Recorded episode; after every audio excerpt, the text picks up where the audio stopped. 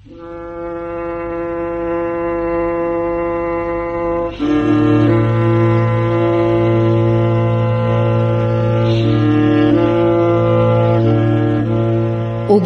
از تاریخ.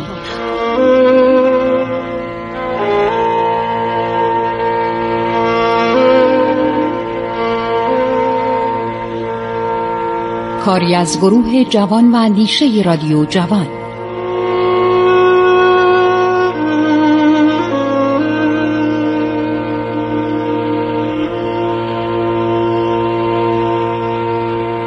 بسم الله الرحمن الرحیم.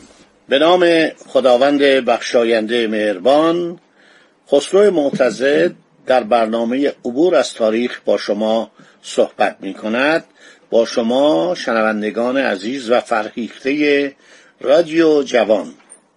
شنوندگان گرامی ویلدورانت مورخ بزرگ آمریکایی در قرن بیستم که کتاباش فوقالعاده است.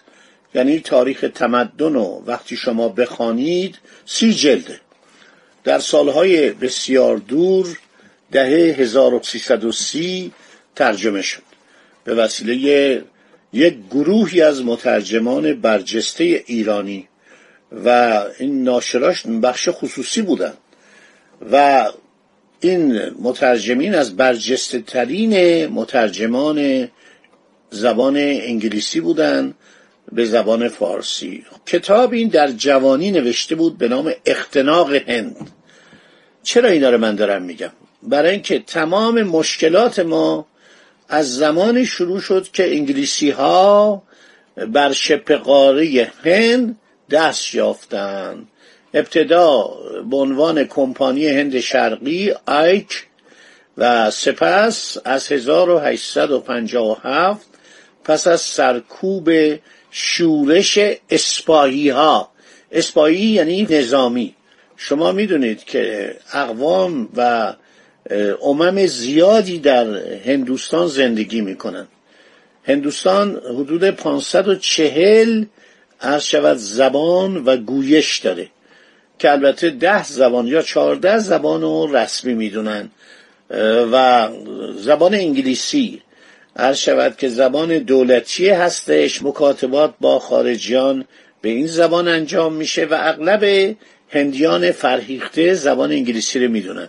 هندوستان مدتی مستعمره پرتغال بود مدتی مستعمره بریتانیا شد و در کتاب سفینه سلیمانیه که در زمان شاه سلیمان صفوی به وسیله یک منشی ایرانی نوشته شده شرح مفصلی داده از پایگاه های شود انگلیسی ها در هندوستان که هر شهری که وارد شده هر جایی که رفته دیده به صلاح یک حکمران انگلیسی اونجا رو اداره می‌کنه. این سفینه سلیمانیه در اواخر قرن هفدهم میلادی نوشته شده. در اون زمان هم اینا پایگاه داشتن سربازخونه داشتن و همه رو نوشته. خیلی عالی و قشنگ این نویسنده سفینه سلیمانیه که یکی از دبیران دربار شاه سلیمان بوده نوشته.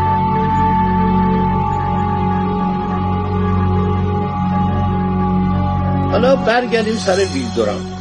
ویلدوران در کتاب کوچکی که به نام اختناق نوشته ثروتها و اون قناعمی که انگلستان به دست آورده شر داده و نوشته که انگلیسی ها تمام مخارج ارتش خودشون در هندوستان رو و همینطور مخارج سپاهیان مستعمراتی رو از خزانه هند در میارن.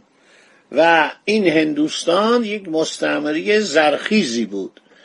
شما باور می‌کنید کریستوف کلوم در اواخر قرن عرض شود که پانزدهم وقتی خواست برود و به آن سوی کره زمین بچرخد به عشق هندوستان بود. اون نمی‌دونست که به قاره جدیدی می‌رسه قاره جدید. و به اون قاره که می‌رسه حتی اسمش هم نمی‌دونست. فکر کرد اونجا هندوستانه. با خودش مترجم عربی برده بود. چون زبان عربی اون موقع زبان به اصطلاح قاره‌ای بود مثل زبان فارسی. و دنبال راجه های هند میگشت. و کسی که فهمید آمریکا غیر هندوستانه یک شخص دیگر ایتالیایی به نام آمریکو وسپوسی بود که الان قاره آمریکا به نام اوست. در حالی که واقعا کریستوف کلمب این کارو کرد. خبر دارید که اخیرا در مکزیک مجسمه کریستوف کلمبو آوردن پایین. و بردن توی باقی گذاشتن توی یک پارک شهر گذاشتن و مجسمه یک به اصطلاح زن سرخپوست رو به جای او نصب کردن. گفتن این مظهر استعمار و آزار و کشتار مردم آمریکای شمالی و جنوبی بوده. خب هندوستان پر از برکت بوده. اول ادویه. تا دلتون بخواد این ادویه که غذاها رو خوشبو می‌کنه من در یکی از این کتاب های خودم عنوانش اینه دریانوردی و نیروی دریای ایران در گذر تاریخ.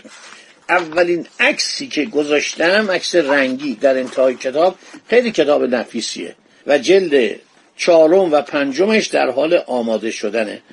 اولین تصویر رنگی در این کتاب دریانوردی تصویر ادویه است. ادویه های مختلفی که عرض شود که به خاطر اون خارجی ها می اومدن من الان اینطور که در این عکس رنگی می‌بینم یک و دو و سه و چهار و پنج و شیش و هفت و هشت و نه و ده و یازده و دوازده و سیزده و چارده تا عرض شود که ادویه هندی کاری زرچوبه گل ختمی میخک همه اینها و فلفل که غذا رو خوشمزه می‌کرد اینا واقعا سبب استعمار شده و بعد مواد خام.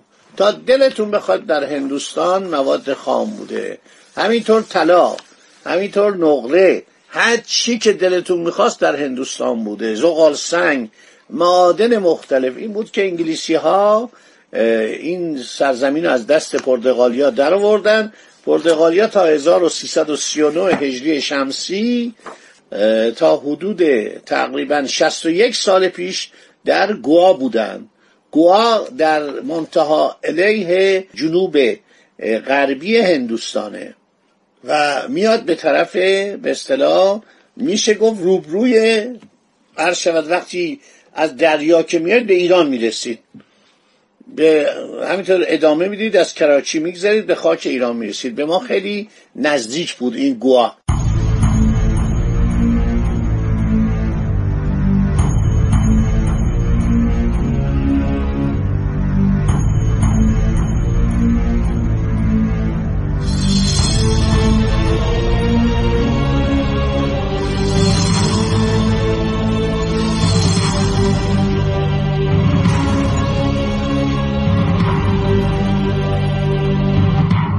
من چرا اینا رو میگم؟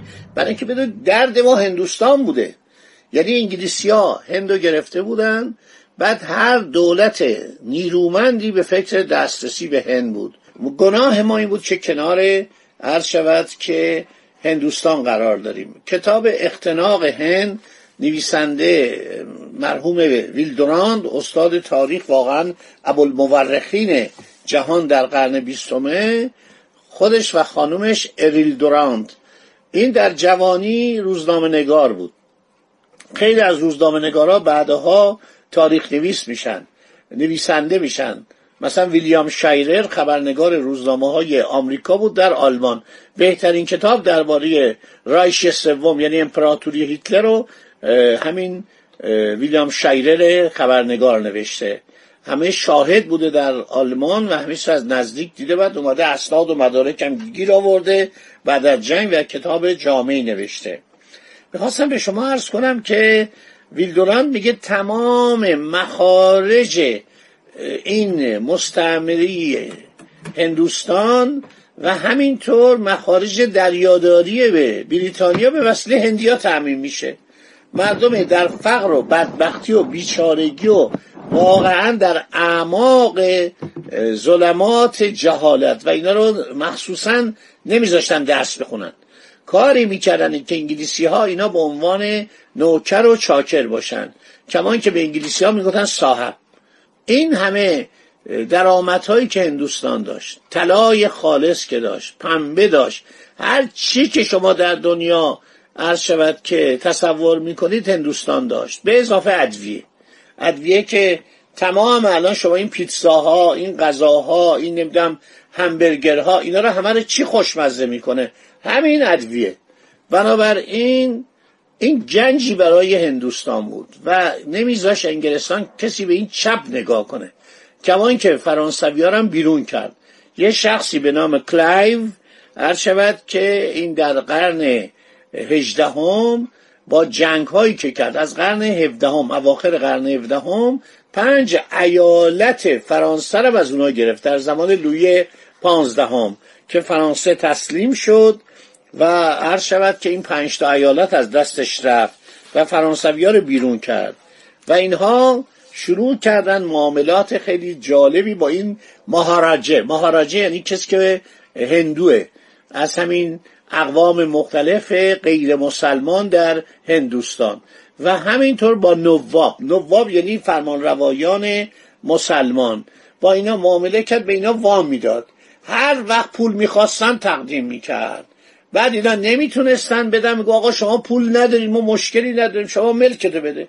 این همه زمین داری. شما برای چی همه زمینی می‌خوای؟ بده به ما. اینطوری کم کم اینا زیاد شدن و کمپانی هم خیلی نیرومند شد و بعدها توانست عرض شود که در سال 1700 هنگامی که عظیم الشن اسم پادشاه بوده نواده اورنگزیب یکی از پادشاهان هند پادشاهان معروف گورکانی هند برای جنگ محتاج پول بود از انگلیسی ها مبلغی پول قرض نموده شهر کلکته و نواهیان را در عوض به انگلیسی ها واگذار کرد. این یعنی که وام میدن این دول بزرگ بی خود عاشق چشم ابروی ملل عقب مانده نیستند در سال 1703 تمام دستگاه و اتباع کمپانی هند شرق انگلیس در کلکته تمرکز یافتند. برای ما جالبه. برای جوانان جالبه بخونند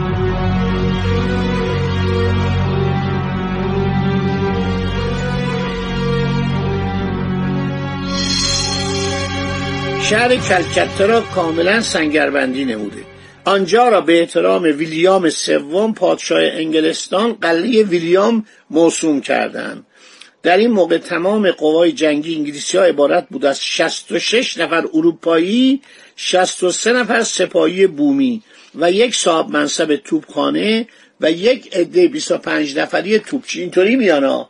ببینید عدهشون اروپایی ها 66 نفر بوده. در سال 1707 قلعه ویلیام میشه رزیدان. یعنی محل سکونت و حکمرانی فرمان فرما.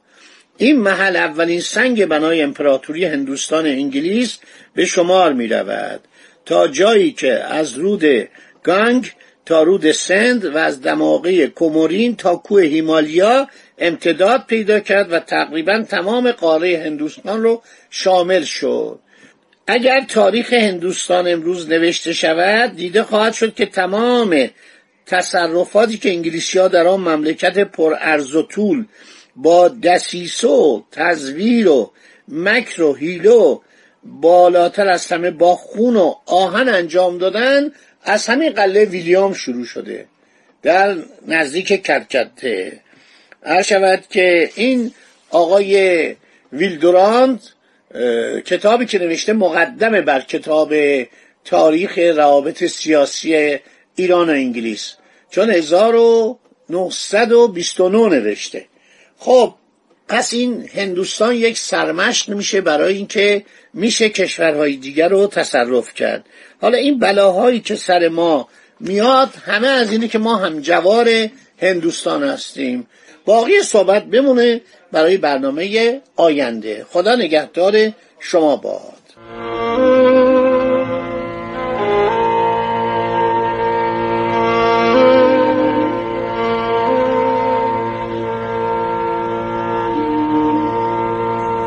عبور از تاریخ.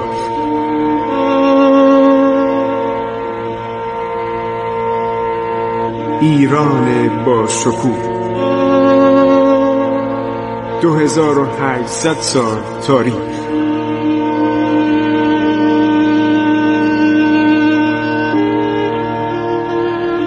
سرگذشت ایران ما به روایت خسرو معتزد.